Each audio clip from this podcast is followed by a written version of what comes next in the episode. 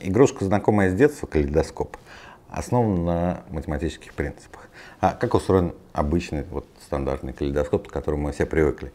Призма из трех зеркал, ну призма это трубка, да, в основании треугольник в сечении. Треугольник, причем и по технологическим соображениям, и по математическим берется равносторонний треугольник. Так проще всего делать, зеркала одинаковые.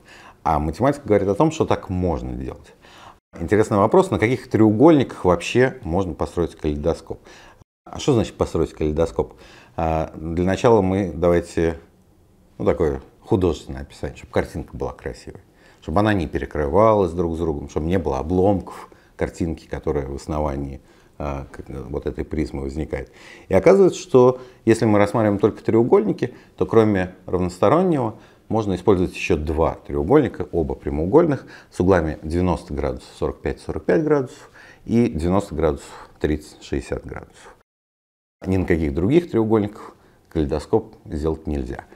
Если рассматривать вообще все фигуры, а, все многоугольники, то оказывается, что еще можно сделать калейдоскоп на квадрате там, и прямоугольнике. И никакие другие не могут быть основой призмы, на которой делается калейдоскоп. Отвечает за это наука, которая называется теория групп, порожденных отражениями. А простейший калейдоскоп можно поизучать, взяв два зеркала. И э, нам понадобится один физический закон, который мы примем сегодня без доказательства. А именно, что отражение зеркала в зеркале снова работает как зеркало. А как построить отражение вообще в зеркале, если у вас есть одно зеркало и один предмет? Нужно провести перпендикуляр и по этому перпендикуляру отступить от зеркала на такое же расстояние, как расположен предмет. Это и будет изображение вашего предмета. И здесь уже можно наблюдать, что э, вот изображение не будет зависеть от той точки, с которой вы наблюдаете.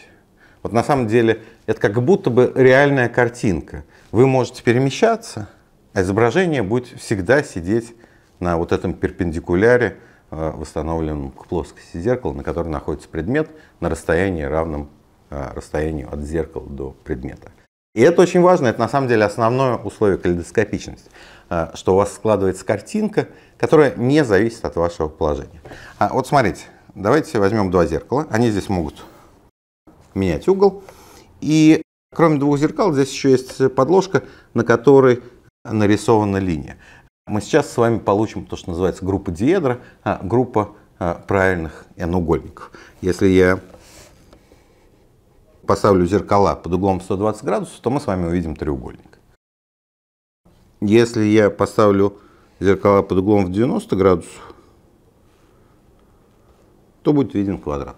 Видно? И вот давайте посмотрим, что же означает вот условие калейдоскопичности. Я могу сейчас подвигать стороны в сторону, повращать. А вы всегда будете видеть квадрат как физический, как будто бы это физический реальный объект. Он у вас меняться не будет.